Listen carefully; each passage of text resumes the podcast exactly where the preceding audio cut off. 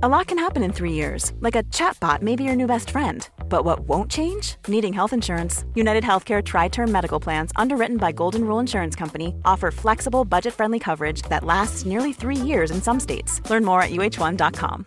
This is Paige, the co-host of Giggly Squad, and I want to tell you about a company that I've been loving, Olive and June. Olive and June gives you everything that you need for a salon quality manicure in one box. And if you break it down, it really comes out to $2 a manicure, which is absolutely insane. It's also so easy to get salon worthy nails at home with Olive and June. The difference between how your nails used to look when you did them yourself and now with the Manny system is a complete game changer. The best thing about Olive and June too is it's a quick dry. Dries in about one minute, lasts for five days, and full coverage in up to one to two coats. Visit oliveandjune.com slash perfectmani20 for 20% off your first system. That's oliveandjune.com slash perfectmani20 for 20% off your first system. Everyone knows therapy is great for solving problems, but getting therapy has its own problems too, like finding the right therapist, fitting into their schedule, and of course, the cost. Well, BetterHelp can solve those problems. It's totally online and built around your schedule. It's surprisingly affordable too. Connect with a credentialed therapist by phone, video, or online chat, all from the comfort of your home. Visit betterhelp.com to learn more and save 10% on your first month. That's BetterHelp H E L P.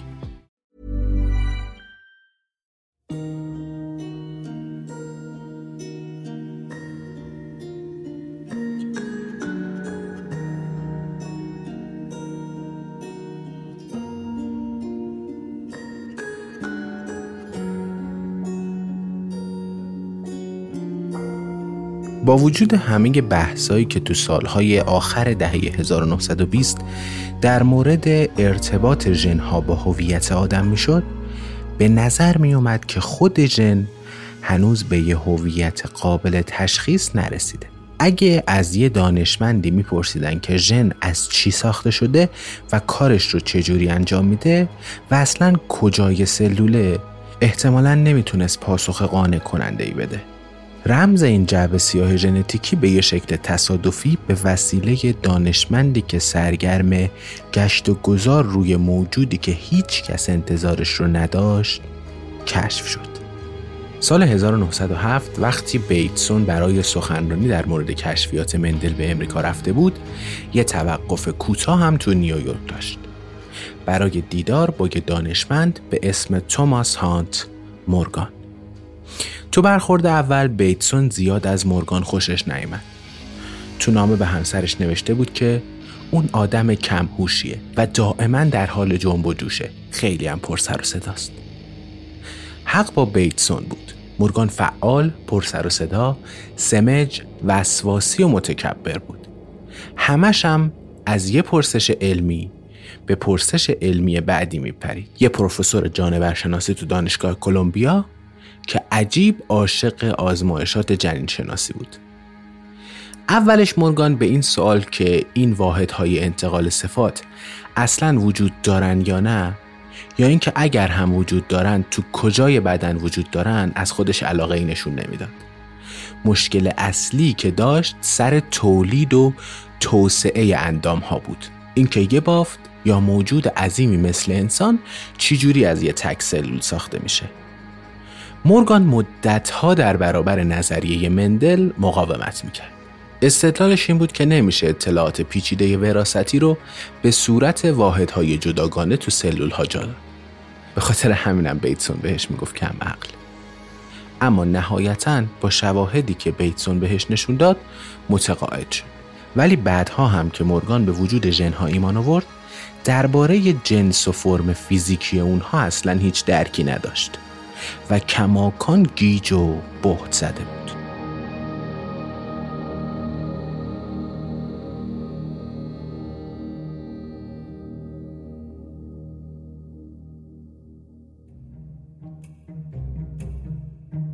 سلام به قسمت هشتم پادکست اگزون خوش اومدید.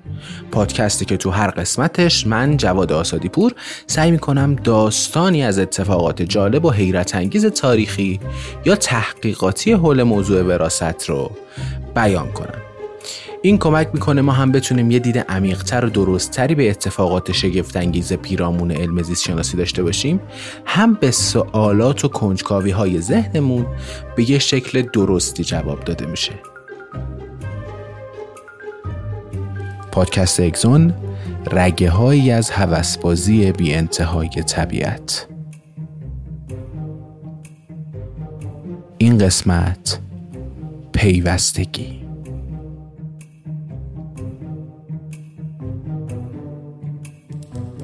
آرتور گوتنبرگ زمانی گفته بود زیست شناسان سلولی مشاهده می‌کنن ژن شناسان میشمارند و زیست شیمیدان ها پاکسازی می‌کنند. اون زمان به واسطه میکروسکوپ زیست شناسا انتظار یه دید بسری از تمام پدیده های اطرافشون داشتن. منتها در مورد پدیده ژن اون زمان حداقل ماهیت قابل مشاهده و درکی وجود نداشت و فقط از راه داده و آمار قابل تشخیص بودیم مفهوم. مورگان تصمیم گرفت تا اساس و پایه فیزیکی ژنشناسی و انتقال صفات موروسی رو مورد آزمایش قرار بده. نوشت که توجه ما به بحث انتقال صفات موروسی فقط به یه فرمول بندی ریاضی ختم نمیشه بلکه ما علاقه مندیم ماهیت فیزیکی اونو با دانشی که از سلول، اسپرم و تخمک می‌دانیم کشف کنیم منتها کجای سلول باید دنبال جنها میگشتن؟ به یه شکل غریزی اون زمان جنشناسا فکر می‌کردن که احتمالا بهترین جا برای پیدا کردن ژنها درون جنین باشه. واسه همینم احتمالا تو دهه 1890 یه جنین شناس آلمانی به اسم تئودور بووری که تو شهر ناپل ایتالیا داشت روی توتیهای دریایی کار می‌کرد حد زده بود که ژنها داخل کروموزوم ها هستن. بووری فکر می‌کرد که این کروموزوم ها یه تارهای نخنمایی بودن و به یه شکل پیچیده شده ای مثل فنر داخل هسته سلول زندگی می‌کنه. این واژه کروموزوم رو هم همکار آقای بووری که یکی بود به اسم ویلیام فنوالدیر هارتز اختراع کرد. به خاطر اینکه تحت ماده به اسم آنالین رنگشون آبی می‌شد. فرضیه بووری به وسیله پژوهش های دو تا دانشمند دیگه هم مورد سنجش قرار گرفت و تایید هم شد. اولیش یه بابایی بود به اسم والتر ساتون که سرگرمی کودکیش جمعآوری ملخ بود و اون موقع هم به شکل حرفه‌ای همین کار رو تو نیویورک انجام می‌داد. تو تابستون 1902 وقتی که سرگرم وارسی اسپرم و تخمک ملخ ها بود به خاطر اینکه کروموزوم ملخها به نسبت بزرگ و درشتن به این نتیجه رسید که ژنها واحدهای انتقال صفات موروسی باید داخل این کروموزوم ها باشن. دومی هم یکی از دانشجوهای خود بووری بود به اسم نت استیونز که زمینه مورد علاقه شناخت ویژگی های جنسیتی بود.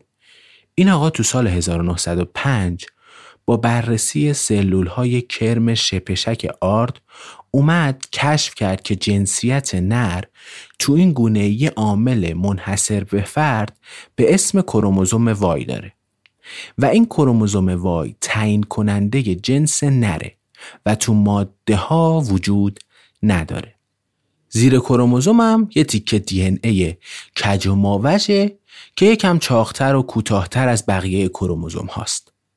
وقتی که نت استیونز مکان این ژنهای حامل ویژگی های جنسیتی رو کشف کرد نتیجه گرفت که قاعدتا تمام ژنها باید روی کروموزوم ها حمله بشن When Morgan sits down in 1915 and writes the PNAS paper, it's got to be one of the most beautiful papers that's ever written. In a way, it's a review article, but it's an amazing paper because it provided the foundation for the development of the field of genetics. It turns out not just to be a nice explanation, it turns out to be the most powerful tool we have today to solve a disease. توماس مورگان پژوهش های بووری، سانتوس و نت استیونز رو ستایش میکرد. منتها هنوز دنبال یه تعریف فیزیکی و قابل فهم از مفهوم ژن میگشت. بووری کروموزوم ها رو به عنوان محل سکونت ژنها در نظر گرفته بود ولی هنوز معماری این ساختار ناشناخته بود. اینکه ژنها تحت چه نظم و نظامی روی کروموزوم ها قرار می گیرن آیا این تار کروموزوم از بین ژنها رد میشه و ژنها روش به یه شکل تسبیح مانندی بودن؟ یا اینکه هر ژن یه آدرس خاص و به خصوصی داشت میشه فکر کرد بهش دیگه اینکه ژنها با هم همپوشانی و اوورلپ دارن یا نه یا مثلا میشه ژنها رو به هم پیوند زد و ترکیبشون کرد مورگان تصمیم گرفت تا پاسخ این سوال رو با مطالعه یه حشره دیگه به اسم مگس میوه یا مگس سفید مطالعه کنه. بچه های بیولوژی به این گونه میگن فروت فلای. تو سال 1905 شروع کرد به طرح پرورش این مگس ها. یه ده تا می‌گفتن که مورگان موجودی اولیه کرمهای خودشو از یه سری میوه گندیده توی میوه فروشی تو شهر وودز هول تو ایالت ماساچوست پیدا کرده. بعد از یه سال مورگان توی آزمایشگاه کوچیک تو طبقه سوم یکی از های دانشگاه کلمبیا دریایی از شیشه های دربسته داشت که توش پر بود از میوه های گندیده و هزاران مگس میوه.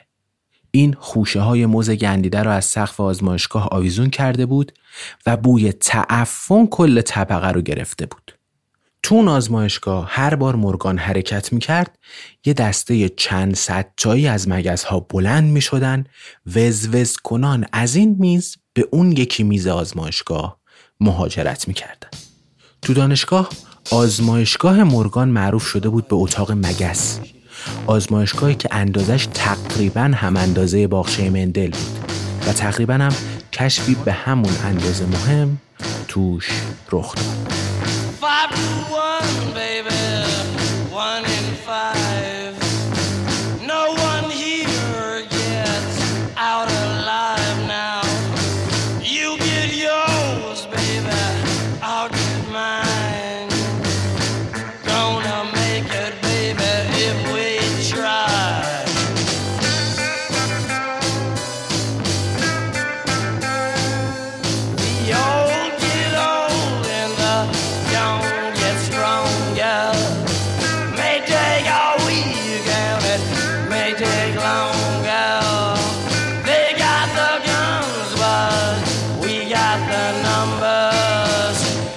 مورگانم مثل مندل کارش رو با صفتهای قابل دیده شدن و به ارث رسیدن شروع کرد.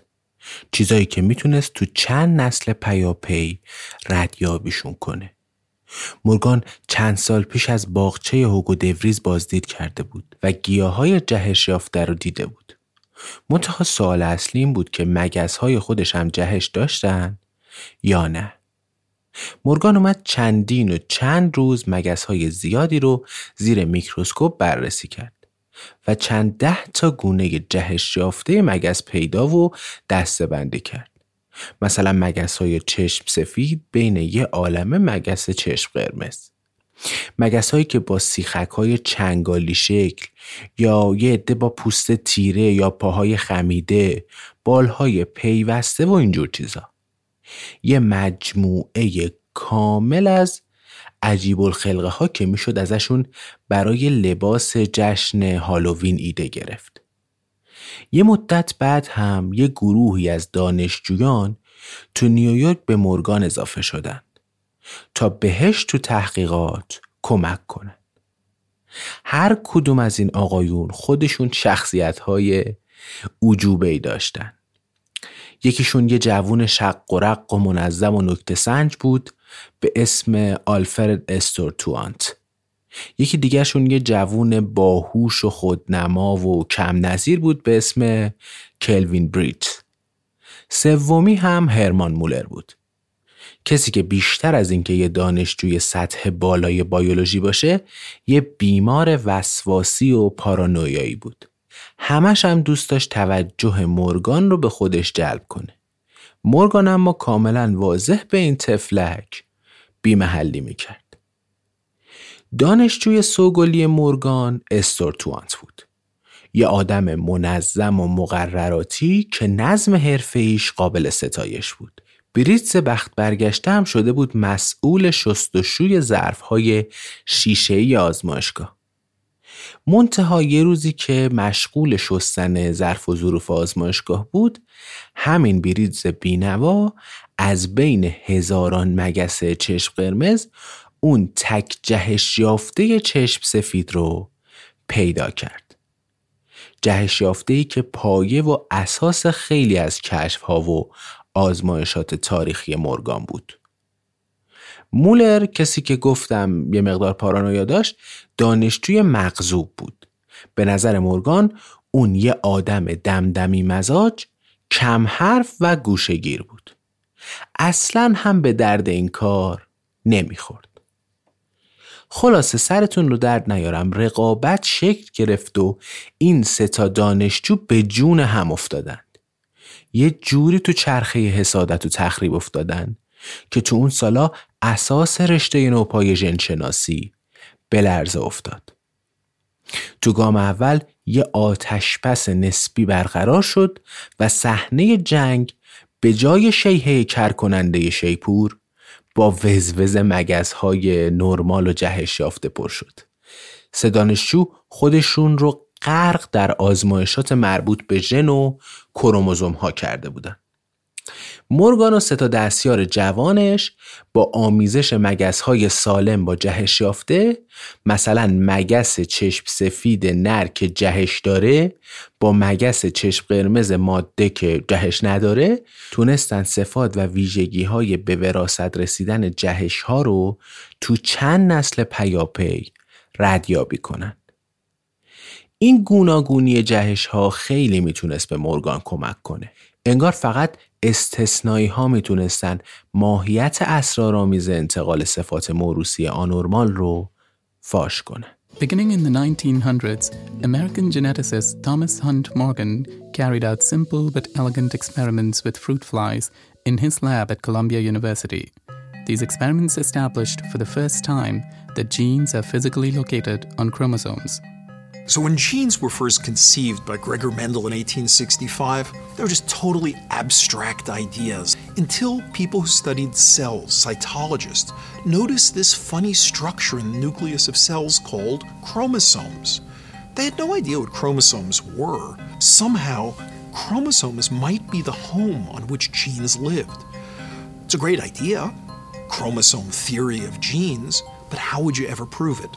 That's where Morgan comes in. برای درک اهمیت اکتشاف مورگان لازمه یکم به عقب برگردیم و یه نگاه دوباره به نظریه مندل بندازیم. ببینین تو آزمایش های مندل هر جنی به شکل یه موجود مستقل آزاد عمل می‌کرد. مثلا رنگ گل هیچ ربطی به نرمی یا زبری تخم گیاه یا طول ساقه اون نداشت. هر ویژگی به یه شکل مستقل به ارث می رسید و علاوه بر این ترکیب این ویژگی ها اصلا ممکن نبود.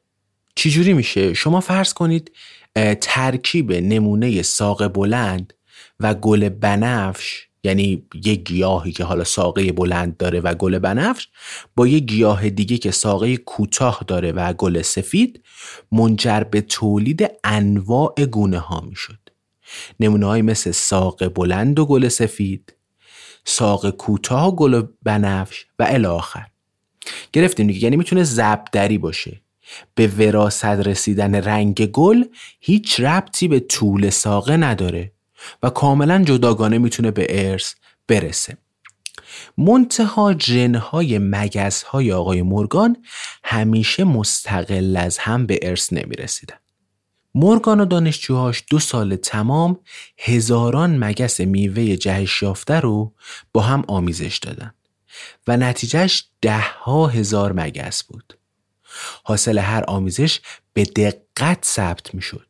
چشم سفید، تیر رنگ، شاخک چنگالی، بال کوتاه و اینجور چیزا.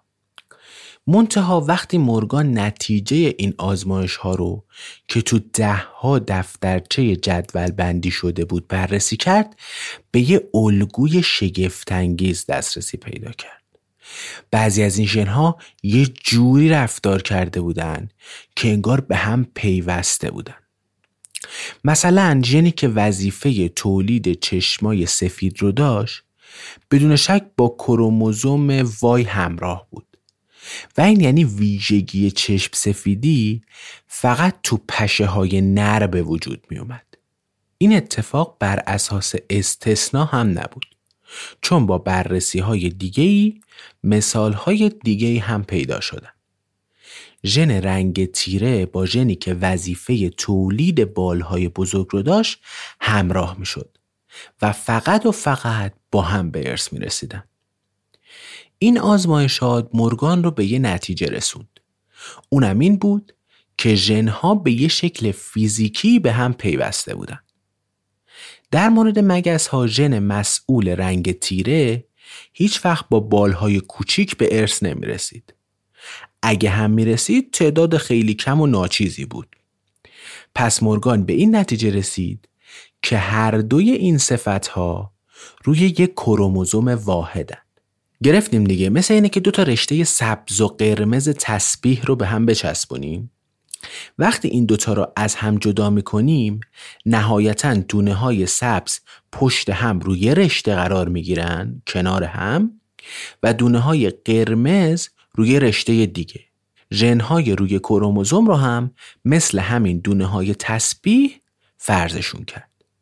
هیچ راهی وجود نداره که بشه ژنهای رنگ تیره بدن از ژنهای شاخک چنگالی جدا بشن حالا دیگه یه منطق فیزیکی پیدا شده بود و اون این جدا ناپذیری ژنها بود کروموزوم یه بندی بود که از درون بعضی از ژنهای خاص عبور می‌کرد و اونا رو مثل دونه های تسبیح به همدیگه پیوند می‌داد.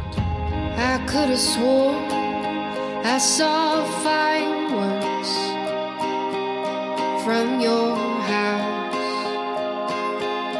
last night. As the lights flickered and they failed I had it all figured out. Why do I do this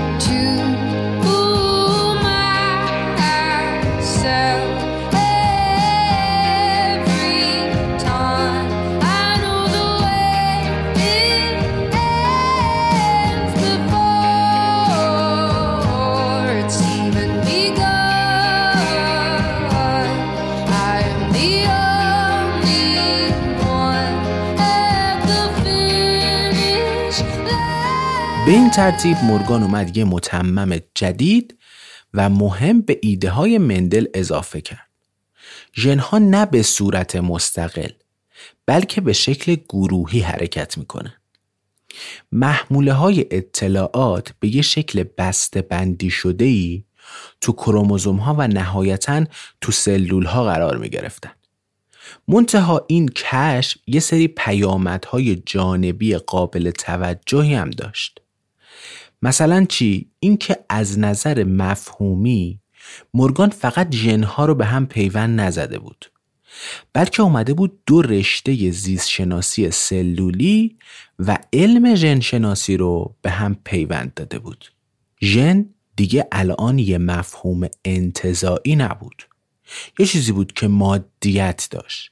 و تو یه جای خاص وجود داشت و به یه شکل خاصی تو سلول قرار می گرفت و منتقل می شد.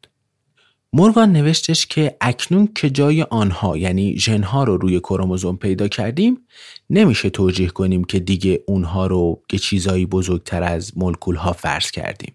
تثبیت ایده و فرضیه پیوستگی ژنها مثل دومینو منجر به دو تا کشف دیگه هم شد. اما قبل اینکه اونا رو بگم بذارین یه بار دیگه این پیوستگی جنها رو توضیح بدم. به نظرم خوب جا نیفتاد.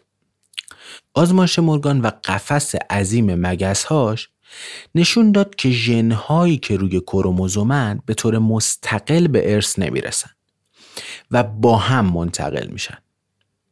مثلا مثلا فکر کنیم اگه ژنی که چشم آبی تولید می‌کنه به فرض اسمشو می‌ذاریم بی یعنی بلو با ژنی که موی بلوند تولید می‌کنه پیوسته باشه. این هم میگیم آ مثلا. بعد بچه هایی که با موی بلوند به دنیا میان لزوما و حتما چشم آبی دارن. چرا این اتفاق میفته؟ به خاطر اینه که این دوتا ژن روی یک کروموزوم واحد هستن. و وقتی این کروموزوم منتقل میشه همیشه همیشه این دوتا صفت با هم منتقل میشن. یادمونم باشه که داریم مثال می‌زنیم. تو دنیای واقعی این مثال موی بلوند و چشم آبی واقعی نیست. حالا شاید واقعی باشه. ولی این ویژگی ممکنه برای هر صفتی اتفاق بیفته. تو این بحث انتقال صفت پیوسته یه استثناهایی هم طبیعتا وجود داره. یه وقتایی این ژن متصل به ژن کناری خودشو از شریکش خودشو از همسایش جدا می‌کنه و از کروموزوم پدری منتقل میشه به کروموزوم مادری. مثالی بخوام توضیح بدم. اینجوریه که شما این دوتا ژن رو فرض کنین که مثل دوتا خونه توی کوچن که هر دوتاشون توی یه طرف کوچن. مثلا هر دوتا شمالی باشن یا جنوبی مثلا. حالا این دوتا خونه که کنار همن و دوتا صاحب دارن یکی از این صاحب ها یکی از این همسایه ها خونه رو بفروشه و بره یکی از خونه های جنوبی کوچه رو اجاره کنه. حالا دیگه این جن ها منتقل شدن به اون طرف کوچه. دیگه شریک کناری نیستن دیگه همسایه نیستن. دیگه اون خونه جنوبی شده. و دیگه جدای از هم به ارث می‌رسه برگردیم سر بحث اصلی وقتی که این جدایی این به هم If you're looking for plump lips that last, you need to know about Juvederm lip fillers. With Juvederm Volbella XC and Juvederm Ultra XC, your lip look, whether it's subtle or bold, can last up to one full year with optimal treatment and no additional maintenance. Find a licensed specialist and see if it's right for you at juvederm.com today. That's J U V E D E R M.com. Add fullness to lips in adults over 21 with Juvederm Volbella XC or Juvederm Ultra XC. Do not use if you have severe allergies or a history of severe allergic reactions, or if you're allergic to lidocaine or the proteins used in Juvederm. Tell your doctor if you have a history of scarring or taking medicines that decrease the body's immune response or that can prolong bleeding. Common side effects include injection site redness, swelling, pain, tenderness, firmness, lumps, bumps, bruising, discoloration, or itching. As with all fillers, there's a rare risk of unintentional injection into a blood vessel, which can cause vision abnormalities, blindness, stroke, temporary scabs, or scarring. For full important safety information, visit juvederm.com. Everyone knows therapy is great for solving problems, but getting therapy has its own problems too, like finding the right therapist, fitting into their schedule, and of course, the cost. Well, BetterHelp can solve those problems. It's totally online and built around your schedule. It's surprisingly affordable too. Connect with a credentialed therapist by phone, video, or online chat, all from the comfort of your home. Visit betterhelp.com to learn more and save 10% on your first month. That's BetterHelp, H E L P. ددن شراکت اتفاق می افتاد توی مورد نادر و بینظیر نتیجه بچه بود که موهای تیره و چشمای آبی داشت یا برعکس بلوند بود با چشمای قهوه‌ای مورگان اسم این فرایند و اتفاق رو عبور از خط یا کراسینگ اوور اسم گذاشت. این مفهوم بعدا انقلابی به پا کرد. حالا بعدا در موردش حرف می‌زنیم. ولی این کشف منجر به این شد که ثابت بشه اطلاعات ژنتیکی نه فقط بین کروموزوم های یه ارگانیسم یا یه موجود یا حتی یه جنس قابلیت جابجایی داره. بلکه بین گونه های مختلف یا حتی متضاد هم میشه با این قابلیت کراسینگ اوور ژنها جابجا ترکیب و جفت و جور بشن. آخرین اکتشافی که از آزمایش های مورگان به دست اومد این بود که می‌تونستن به یه شکل روشمندی عبور از خط یا کراسینگ اوور رو مطالعه کنن. دیگه من از این به بعد بهش میگم کراسینگ اوور منتهای وقتهایی این پیوستگی روی ژنها یعنی فاصله ژنهای به هم پیوسته نسبت به هم اینقدر نزدیک به هم بود که اجازه این پدیده کراسینگ اوور رو نمی‌داد. فرضیه یه تیم دستیاری دانشجوی مورگان این بود که ژنهایی که براشون کراسینگ اوور اتفاق نمیفته احتمالا نزدیکترین فاصله رو با همدیگه روی کروموزوم دارن. ژنهای دیگه ممکنه هم روی یک کروموزوم پیوسته باشن ولی هر چقدر که فاصله بینشون بیشتر باشه احتمال کراسینگ اوور بیشتره شما فرض کنید دیگه یه قطار احتمال اینکه واگن دو و سه از هم جدا بشن خیلی کمتره ولی احتمال اینکه واگن اول با واگن 13 راهشون از همدیگه جدا بشه خیلی بیشتره چون فاصله بیشتره دیگه ژن هایی که با هم پیوسته نبودن روی یک کروموزوم قرار نمی گرفتن. جاشون روی دو تا کروموزوم متفاوت بود. حالا مشکل و چالش اصلی اینه که چجوری می اومدن فاصله این ژن ها رو تعیین می‌کردن. اینجاش جالبه اینجاشو خوب گوش بدین. اینا می اومدن دفعاتی که دو تا ویژگی مثل همون چیزایی که گفتیم چشم آبی و موی بلوند با هم به شکل پیوسته به ارث می‌رسیدن و محاسبه می‌کردن. و از این طریق می اومدن فاصله ژنها رو از همدیگه تشخیص می‌دادن. یعنی هر چقدر تعداد دفعاتی که دو تا ویژگی با همدیگه به ارث می‌رسیدن بیشتر می‌شد طبیعتا فاصله اون دوتا ژن روی ژنوم روی کروموزوم کمتر می‌شد.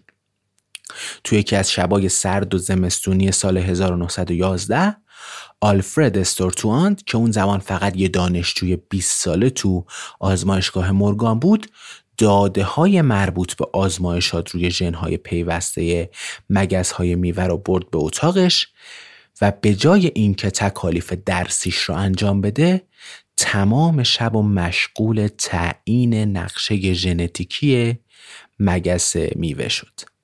ایده این بود که اگه به فرض آ پیوستگی زیادی با بی و پیوستگی کمی با سی داشته باشه پس فاصله این ژنها روی کروموزوم باید یه نسبتی متناسب با پیوستگی اونا داشته باشه.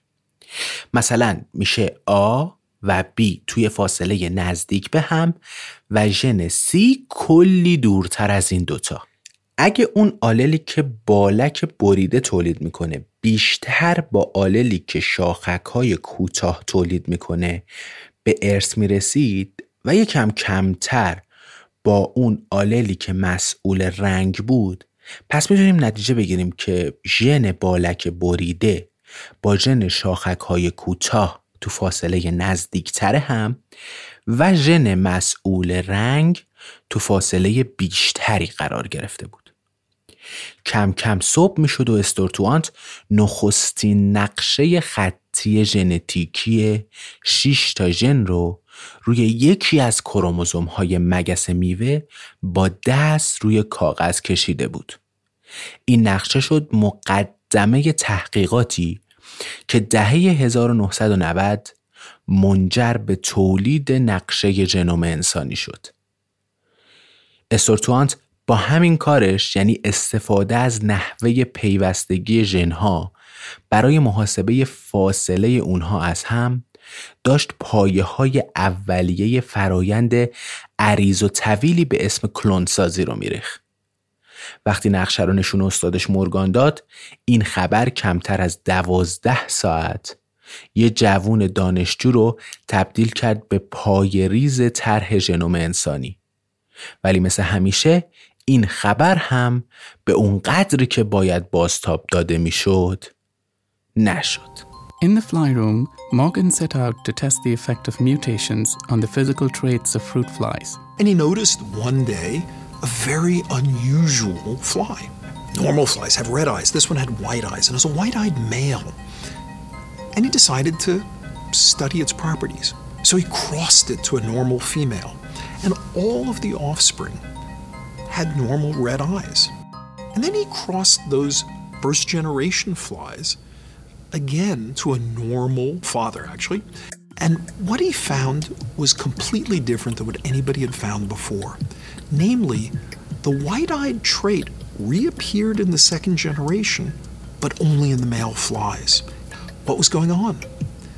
Well, Morgan realized that the transmission pattern matched perfectly what you would expect for chromosome X and chromosome Y. So, understanding that chromosomes were the carriers of genetics gave us a way to really tie together how one could follow transmission of traits through crosses and through inheritance. So it really gave us a mechanistic understanding of inheritance. Morgan's findings went further. They paved the way for a molecular understanding of human genetic disease. So he, I think, was the first to really recognize that genes could be linked together in how they were transmitted. تو سالهای 1905 تا 1925 این اتاق مگس دانشگاه کلمبیا شده بود کانون اصلی علم نوین ژنشناسی محققان می اومدن بحث می‌کردن دعوا می‌شد اصلا یه وضعی این اتاق و پیرامونش شده بود مقر اصلی جنب و جوش دانش ژنشناسی. چیزایی مثل کنش و واکنش زنجیره های اکتشافی به هم پیوستگی ژن ها همون قضیه کراسینگ اوور که گفتیم محاسبه فاصله بین ژن ها یا خطی بودن نقشه های ژنتیکی یه جوری افتادن به اکتشاف و تولید علم که انگار آتش فشان راه افتاده بود تو بحثای علم ژن شناسی تو طول چند سال و چند دهه گلبارونی از جوایز و مقامات علمی نصیب ساکنین اتاق مگس شد و مهمتر از همه شخص مورگان دانشجوهاش و جمعی از دانشجوهای دانشجوهاش برای اکتشافاتشون تو عرصه ژنشناسی تونستن نوبل بگیرند. منتها جدای از این اکتشافات علمی چیزی که هنوز برای خود مورگان هم سوال بود همون بحث قدیمی تصور فرم یا ماهیت فیزیکی ژنها بود چجور یه ماده شیمیایی می‌تونست اطلاعات رو روی تارهای کروموزومی حمل کنه. اول اپیزود گفتم به خاطر همینم دانشمندا هنوز ژن روی مفهوم انتظایی می‌دونستن. چیزایی که می‌تونستن ویژگی و صفات رو تعیین کنن به صورت شیمیایی و فیزیکی هم به هم پیوسته بودن و الان با وجود اینکه یه چیزی حدود پنجاه سال از کشفیات مندل میگذشت به نظر می‌رسید تازه داره کم کم پرده این راز کنار میره. چجوری حالا؟ اینجوری که کم کم داشت یه الگوهایی یه رفتارهای ثابت و قابل تشخیصی تو رفتار این جنها به چشم می‌خورد. تارها، نقشه ها، تقاطع ها، خطوط شکسته و ممتد کروموزوم هایی که اطلاعات فشرده و رمزگذاری شده رو حمل می‌کردن. همه اینها دیده می‌شد. منتها هیچ کس تا حالا ژنی رو در حال کار کردن ندیده بود. هیچ کس هیچ ماهیت فیزیکی و مادی نمی‌تونست برای ژن در نظر بگیره. یه جوری انگار همه داشتن دنبال یه شیء اسرارآمیزی میگشتن که خودش معلوم نبود ولی شبه و سایش کاملا در معرض دید بود تو گیرودار و هیجانات کشفیات مورگان تو سال 1917 اتفاقات خشونتبار دیگه ای هم داشت اتفاق میافتاد.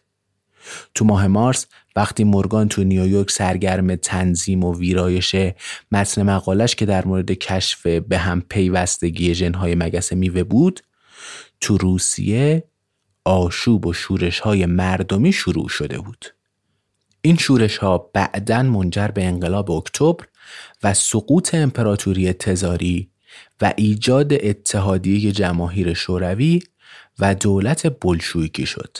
حالا شاید بگین روی کار اومدن یه جماعت کمونیسم اونور دنیا چه ربطی ممکنه به دنیای ژنتیک و وراست داشته باشه؟ منتها شکست عجیب و غریب روسها تو جنگ جهانی اول جایگاه حامیان سلطنت رو سست کرده بود. توده های قحطی زده مردم جو انقلابی و شور حسینی هم گرفته بودشون و با خشونت عجیب و غریب فضا رو برای یه تغییرات اساسی و عمیق تو نظام اجتماعی سیاسی روسیه آماده کرده بودن. تزار ضعیف و درمونده بود. ارتش دیگه کم کم ازش حرف شنوی نداشت. کارخونه ها همشون تعطیل شده بودن. تورم و گرونی هم بیداد می‌کرد. نهایتا تو مارس 1917 تزار نیکولای دوم مجبور به کنار گیری شد و نکته عجیب اینجاست که ژنها و به خصوص به هم پیوستگیشون هم نقش مهمی تو این حوادث داشتن. همسر تزار ملکه الکساندرا نوه ملکه ویکتوریا پادشاه بریتانیا بود. و تقریبا همه ویژگی های خانواده سلطنتی رو به ارث برده بود. مثلا فرم شاخص بینی خانواده سلطنتی لطافت و درخشندگی پوست و همچنین ژنی که سبب هموفیلی بی می شد تو شجرنامه خانوادگی ملک ویکتوریا این ژن از خودش به بعد موروسی شده بود. هموفیلی به این دلیل ایجاد می شد که یه تک جهش روی ژن عامل پروتئینی که برای انعقاد خون لازمه اتفاق می افتاد و اونو از کار میانداخت. و وقتی این پروتئین نباشه دیگه خون منعقد نمیشه. مثلا یه بریدگی یا یه زخم کوچیک می‌تونست منجر به جاری شدن زیاد خون و در نهایت بحران خونریزی و مرگ فرد بشه. اسم این بیماری ریشه یونانی داره. هومو به معنی خون و فیلی به معنی دوست داشتن و عشق ورزیدنه این اسم یک کنایه نادرست و کج از تراژدی بیمارای مبتلا به اون. انگار مبتلایان به هموفیلی علاقه دارن به خونریزی های بند نیومدنی مبتلا بشن Помним, братцы, как стояли мы на шибке в облаках, турки нас атаковали и остались в дураках. Слава гремит трубой, за Дунаем, за рекой, по горам твоим балканским раздалась слава про нас. Только утро рассветает, разнесет вокруг туман, И на шибку наступает вновь упорный Сулейман. Слава гремит трубой, за Дунаем, за рекой, По горам твоим балканским раздалась Сулеймановы аскеры крепко в шибку били лбом, а мы били их без меры и прикладом, и штыком. Слава гремит трубой, за Дунаем, за рекой, по горам твоим балканским раздалась слава про нас. Сорок таборов свалили, навалили груды тел, هموفیلی دقیقا مثل همون چشم سفید تو مگس میوه عمل می‌کنه. یه نوع بیماری ژنتیکی وابسته به جنسیته یعنی زنها می‌تونن حامل یا ناقل ژن مربوط به این بیماری باشن. منتها معمولا فقط مردها به اون مبتلا میشن. این جهش ژن هموفیلی که مانع انعقاد خون میشه احتمالا به یه شکل خود به خودی موقع تولد ملکه ویکتوریا به وجود اومده بود. هشتمین فرزندش لئوپولد وارث این ژن شد و تو سی سالگی بر اثر خونریزی مغزی از دنیا رفت. منتها کار به اینجا ختم نشد. دختر دوم ملکه آلیس این ژن رو به ارث برد و اونو به دخترش ملکه الکساندرا همسر این تزار بخت برگشته ما نیکولای دوم داده بود. اما ملک الکساندرا که هنوز خودش هم نمی‌دونست حامل این ژنه تو تابستون 1904 ولی عهد روسیه الکسی رو به دنیا آورد. از پرونده پزشکی الکسی تو دوران کودکیش چیز زیادی در دسترس نیست. ولی ملازمان و خدمتکارا دیده بودن شاهزاده مشکلات عجیب و غریبی داره. مثلا زود زخمی میشه یا خون دماغ میشه. این خونریزی ها هم به این سادگی بند نمی اومدن دربار اما با وجود شلوغی ها و شورش هایی که در جریان بود ترجیح می‌داد علت بیماری ولیعهد و فاش نکنه. اما قیافه رنگ رو رفته اونو تن رنجور و لاغرش همه چیز رو لو می‌داد.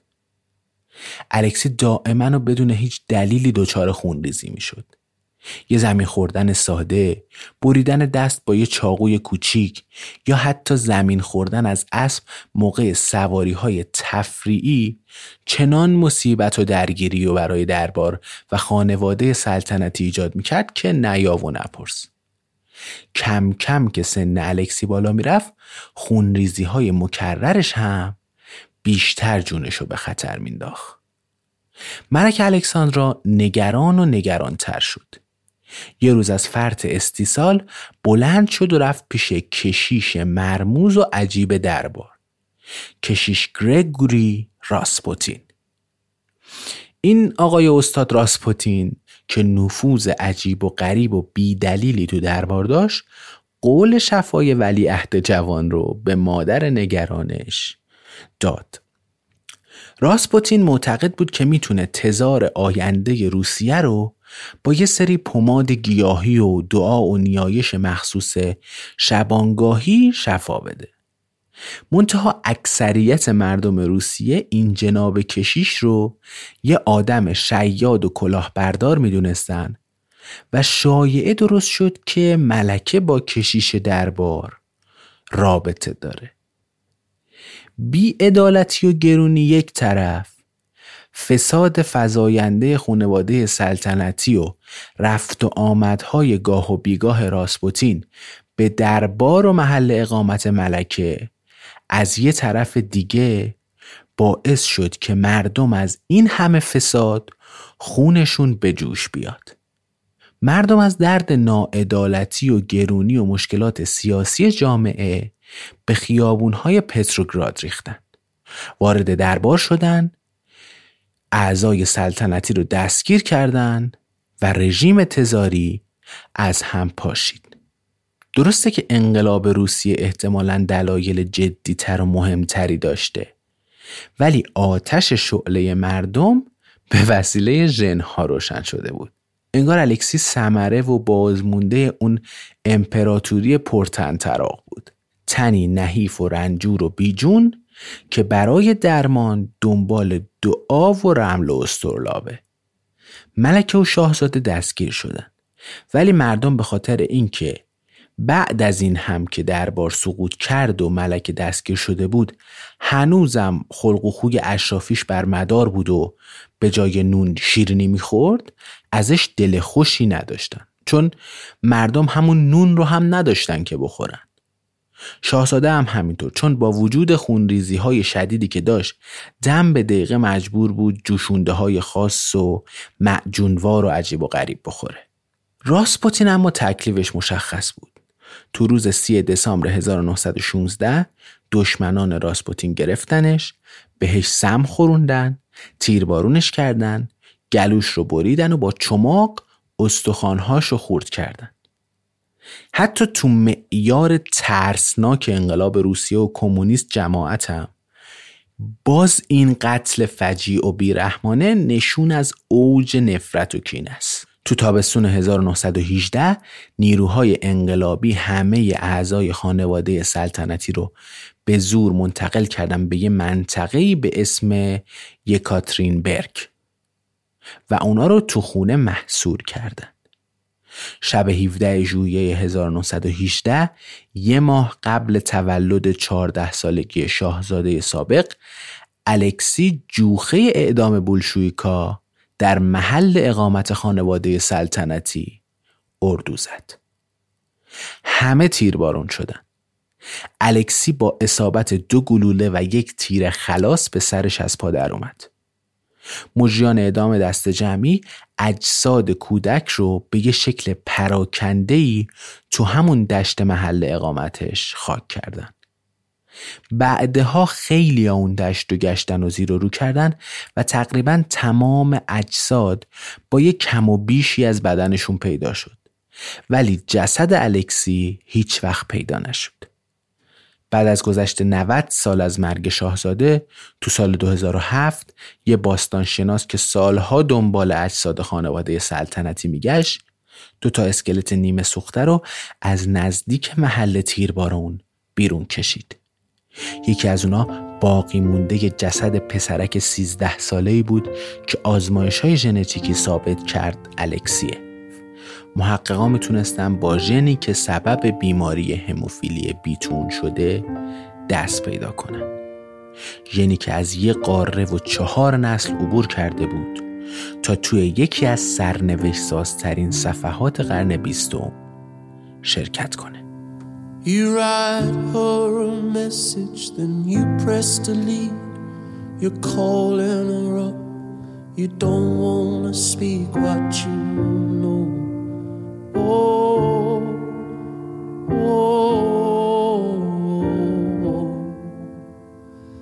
You see her by chance out on the street. You wanna hold her, console her. You can't find the right way to show. Oh, oh, mm, oh.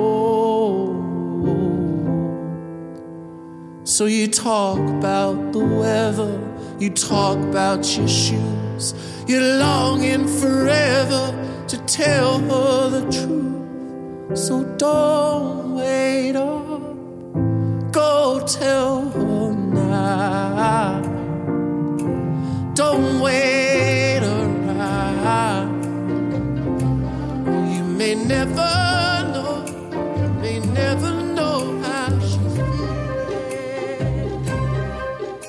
چیزی که شنیدید قسمت هشتم پادکست اگزون بود. من آخر هر اپیزود سعی می‌کنم یه توضیحاتی در مورد اون اپیزود بدم. اول اینکه اگزون هنوز تو ابتدای راه خودشه.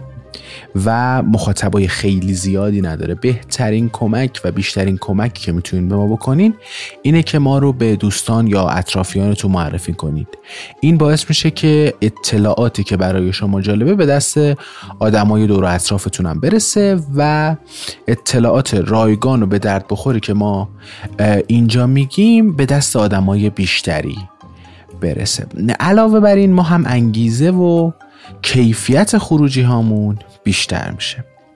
اگزون رو علاوه بر تلگرام می‌تونید تو تمام اپلیکیشن های پادگیر مثل کست باکس، گوگل پادکست یا اپلیکیشن پادکست اپل پیدا کنید. اگه این اپلیکیشن ها رو رو گوشی داشته باشین هم از خدمات این اپ ها استفاده می‌کنید مثل کم و زیاد کردن سرعت حرف زدن من هم از اپیزودی جا نمیمونید. ما تو اینستاگرام اگزون هم میایم.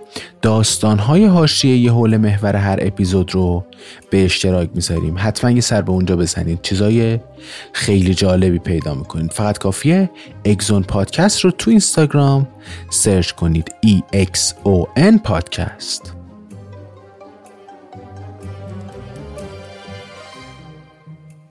خرداد 1400 اگزون پادکستی در مورد هوسبازی بی انتهای طبیعت